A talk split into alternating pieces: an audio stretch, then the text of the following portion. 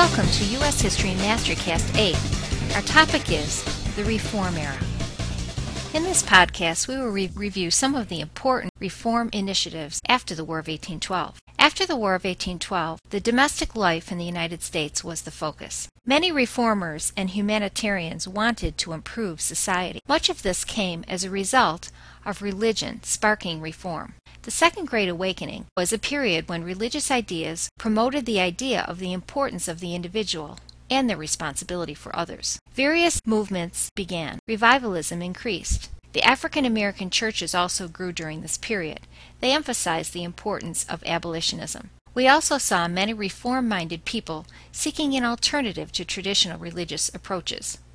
Transcendentalism. Some of its important figures were Ralph Waldo Emerson and Henry David Thoreau, emphasized the importance of living a simple life and celebrating the truth found in nature. School reform was also one of the reform initiatives during this period. More people demanded public education. Horace Mann was one of the important leaders of this movement.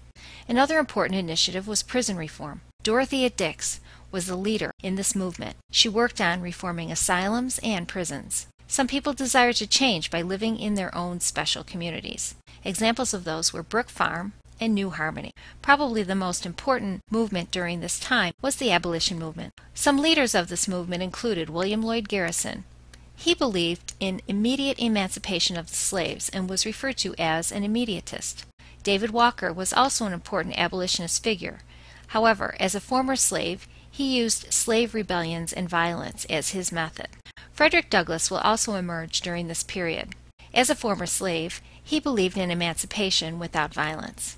There were many slave rebellions during this period. Nat Turner's rebellion in 1831 was an example of a bloody rebellion in Virginia. This resulted in committees being formed to write and pass slave codes restricting reading, writing, and owning property. We also see women's reform issues being raised at this time. Women's reform issues involved abolitionism, the temperance movement, which abolished drinking, a movement toward increased education for women, and various initiatives in health reform. Voting was one of the most important issues in the women's reform issue movement. The Seneca Falls Convention was a very important event. Some of the important leaders at this convention were Lucretia Mott and Elizabeth Cady Stanton. At the Seneca Falls Convention, the Declaration of Sentiments was written, which advocated the rights for women. Also during the 1800s, we see changes in the workplace. The Industrial Revolution increased the demand for factory workers. Working conditions worsened, and people began to organize to fight these issues. Commonwealth versus Hunt was a Supreme Court decision which allowed workers to organize. We see the beginnings of our early union. One of the important issues also was immigration. Immigration rises during this period. From 1830 to 1850, Europeans from Ireland and Germany came to the United States to escape poverty, political unrest, and oppression. Many of these workers took the jobs of American workers. Unskilled workers became replaced by immigrants. The 1800s proved to be a period of change in the United States.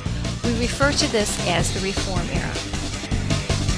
This concludes our short Mastery Cast on the Reform Era. Rewind and replay this Mastery Cast. Share your comments with us in the blogs and in the forums. Thank you for being part of our Mastery Maze community.